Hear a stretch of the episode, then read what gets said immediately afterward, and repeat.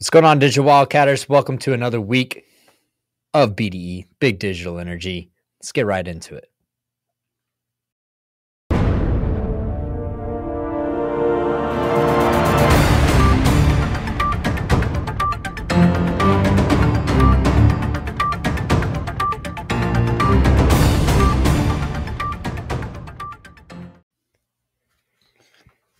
All right, Colin, story number one oil field service in hell.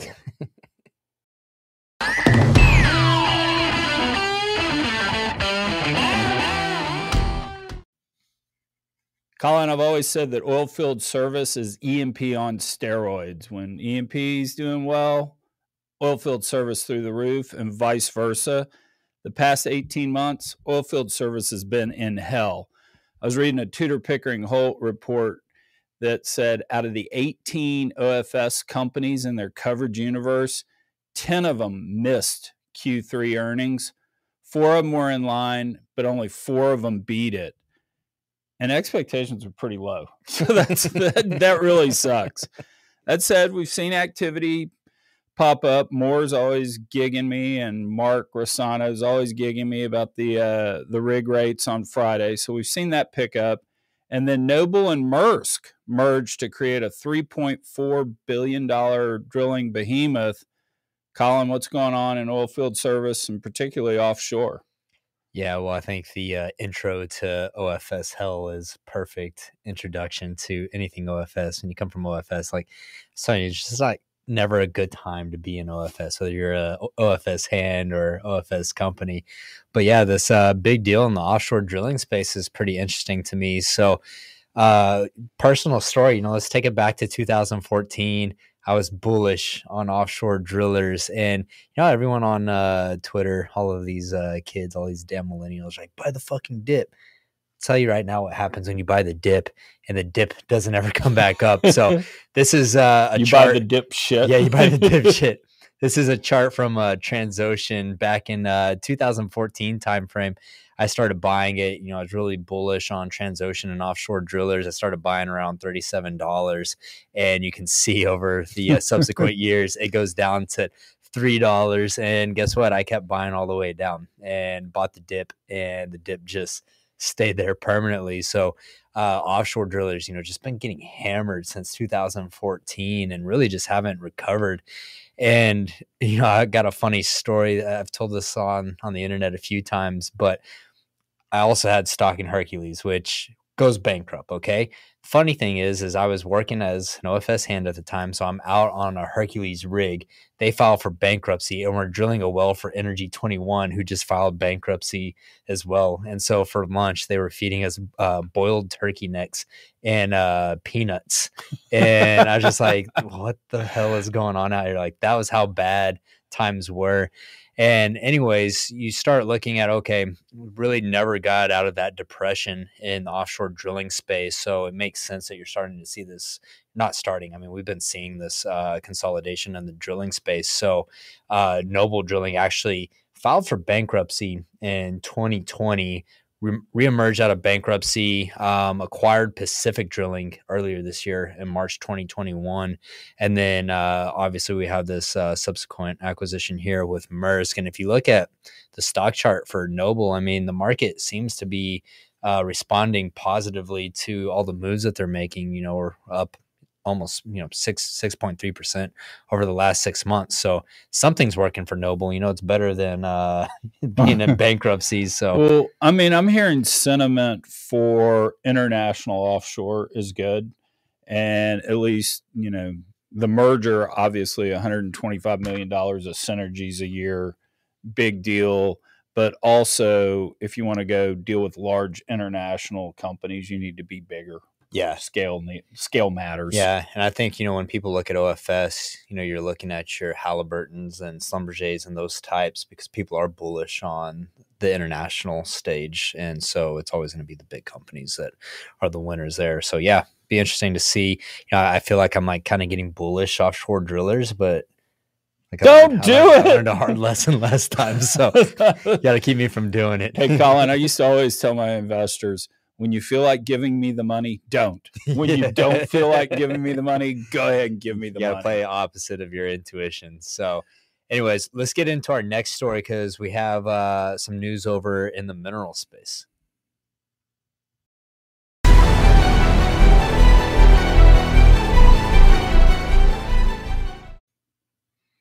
All right, Chuck. Had two big deals announced this week in the mineral and royalty space, which tends to be, uh, you know, just kind of a, a boring space sometimes.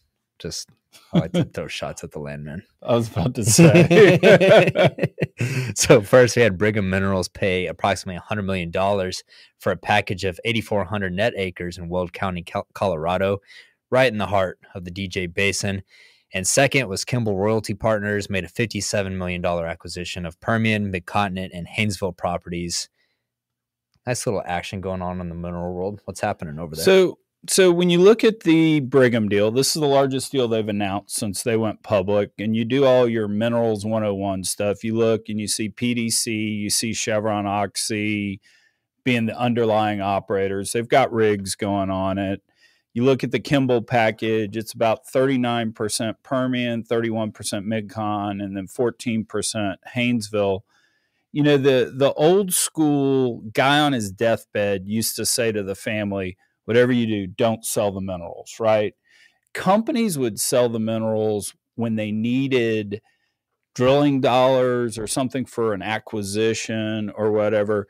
Individuals actually would sell minerals more based on life events. And so, kid goes off to college, I got to pay for college, I wrecked my truck, I got to get a new truck there's also a whole element of mineral buyers and sellers that use minerals for a 1031 exchange. Like if you develop a real estate property, you sell it, you buy minerals because you do the 1031, you can defer the taxes. So, where I'm going with all that is there really is a lot less beta at play in the mineral world with transactions. You know, you'd think oil's at 140, ought to sell my minerals yeah. type stuff. Less of that than you really think the one thing I'm hearing from mineral people out there is on these recent sales that are happening in, in the mineral space, sellers are actually saying energy transitions playing a part of it, i.e., we're not going to need oil and gas in 10 years. I better sell my minerals. And that's the first time I've heard that. Oh, that's kind of crazy. So the mineral owners think that they're coming on the tail end of the oil and gas. And so they're like, hey, I better cash out while they're worth something. Yeah which is which is interesting. That's also interesting from a perspective of mineral buyers, these funds and uh, other mineral buyers that are in the market because for the past what you know decade, it's really been a seller's market, and you know these guys have been cashing out. So now if they're coming and saying, "Oh, hey, we're in an energy transition, we need to liquidate," a little bit of leverage is going to shift over to the to the buyers. Yeah, no, it will be interesting, but I'm a firm believer in what Charlie Munger says. We're going to use every single hydrocarbon on this planet before it's all said and done. I agree. All right. I hate to do this, but we shall. We got a new segment we're going to bring in this week. It's called Nailed It.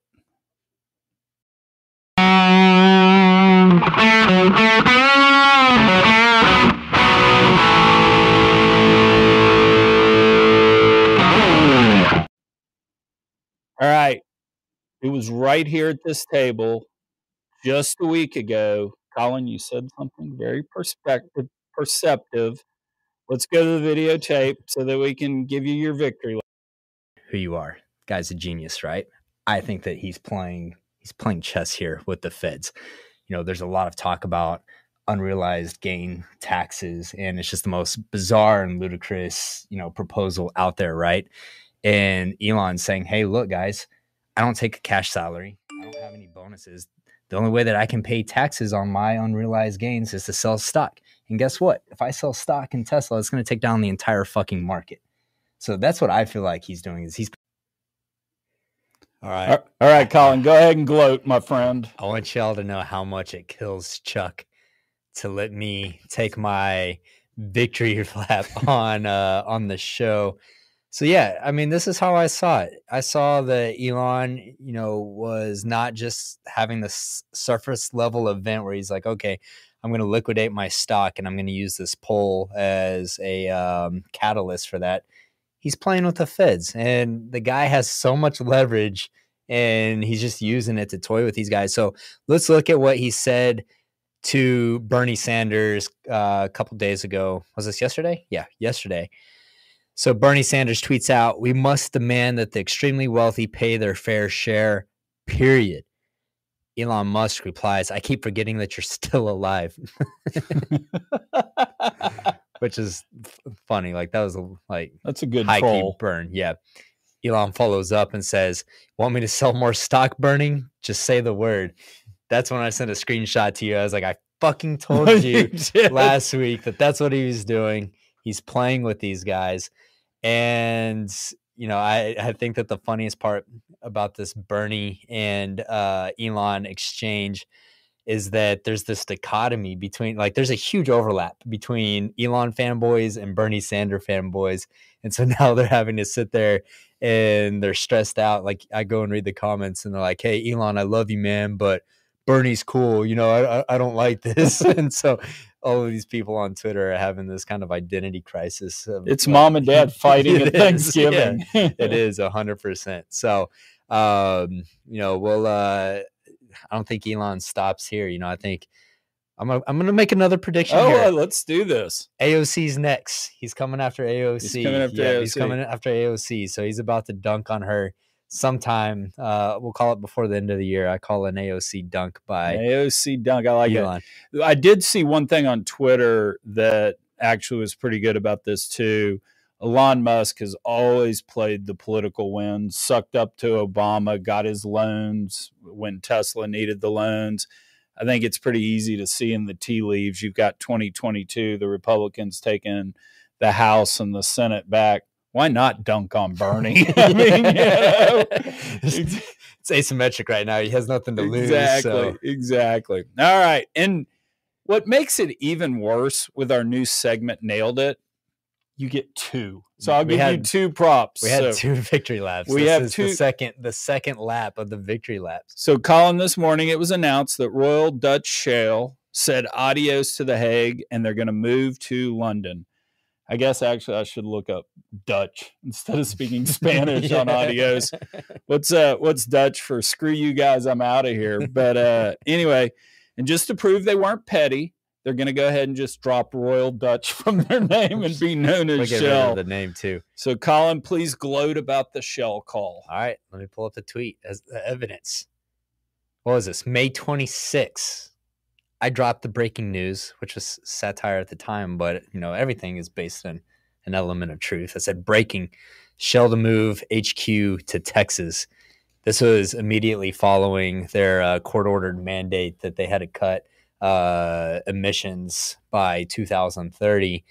And I was like, that's an easy problem to solve. You just move the HQ to a different country that's not going to put that mandate on you. So um, I think that they should have still moved to Houston, um, got out of Europe, but you know we'll we'll see how that plays out for them. You know, I, I don't know what the if there's a massive benefit for them moving to London. You know, I don't know what the thinking was behind that, but They're Europeans. They couldn't go too far. like, we're not But- going to Texas. But you know, this does bring up a serious point, Colin, that we need to be thinking about. Nike, Microsoft, think the great American consumer companies. Can Nike really say, I don't like the regime in America, screw it, I'm moving? Probably not. I mean, they'd, you know, they get enough haters because of Kaepernick, but they'd have haters if uh, they did that and went anti America oil and gas company an oil barrel's an oil barrel is an oil barrel. There's no marketing there. And so it's going to be pretty easy for oil and gas companies to move wherever the hell they want. And yeah, governments need to recognize that. Yeah. Yeah. So I, I think that that's always been something that's interesting about oil and gas because at the end of the day, like I saw the other day, uh, Chevron did something, and one of the comments was like, "Oh, I guess I won't buy, be buying my gasoline at their gas station anymore." I was like, "I don't. That's not the way it works. I don't think Chevron gives a damn. You don't buy gas at their gas stations. i won't be Um, buying my ding dongs and mountain dew Yeah. from their convenience store exactly. anymore All right, what do we got next, Chuck? so the underappreciated story of the week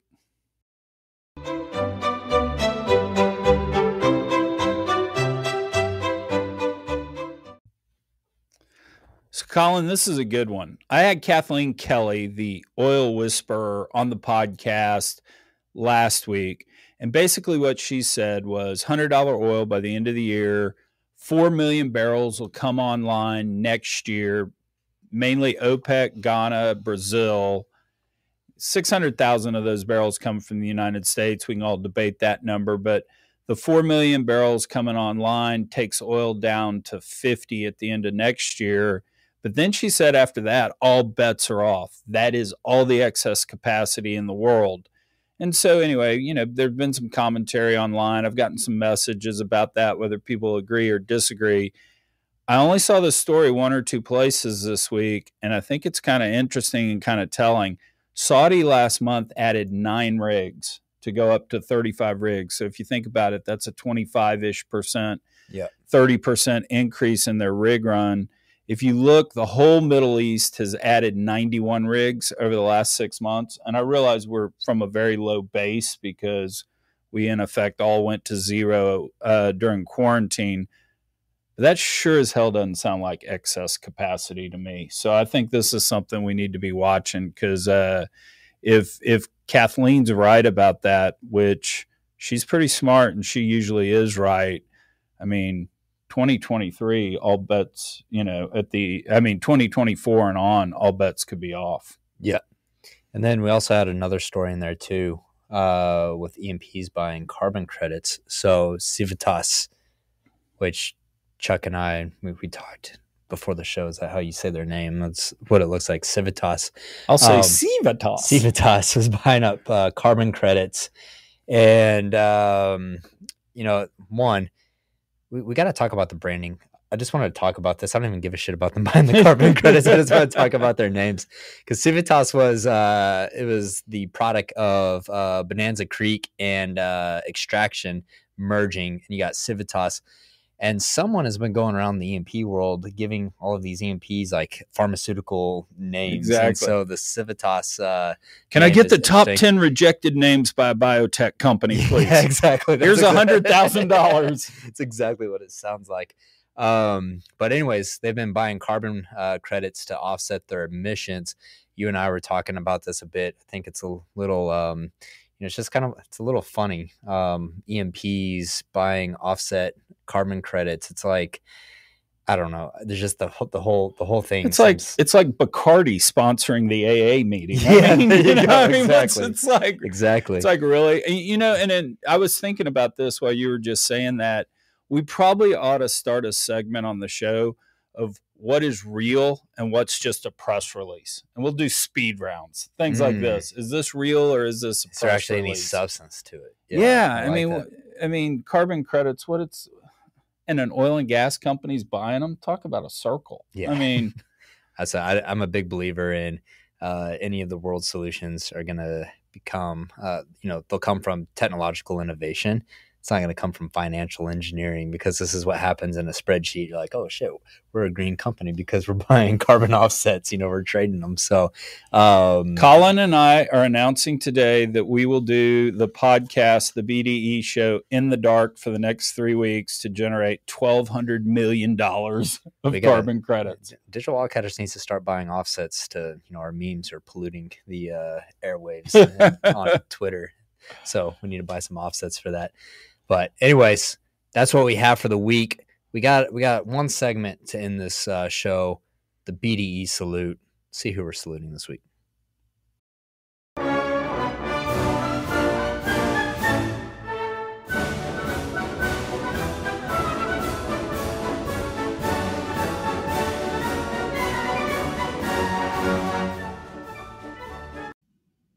Okay, so salute out to the veterans. But I don't know if y'all caught that last picture. That was a picture of Jake Corley, a young Jake Corley, minus about sixty pounds. you might not have noticed him. that that picture went by uh, by too fast. But shout out to the veterans, absolutely, a- absolutely. I believe this in my heart of hearts. There has been no bigger advocate of peace talking about taking down the Nazis, taking about down the Japanese in World War II than the U.S. soldier, and what our veterans have done to provide the freedom that we all live in. Uh, we truly owe them a debt of gratitude. Absolutely. All right, guys. This is this is the end of the show, man. Twenty It minutes. We cut it. We like We cut it short. short and uh short and sweet, but I think you know just like right yeah, we got to go hit Austin though Yeah. for uh, for New Wave. That's what we pre-recorded this show. First time pre-recording it. You know, we like we love doing it live, but we're gonna be heading to Austin tomorrow, so we had to shoot it uh, and uh, get it done today on Monday. But next week we'll be back live Tuesday, ten thirty. Guys, get in here, join the chat, uh, drop some comments, and we'll catch you then.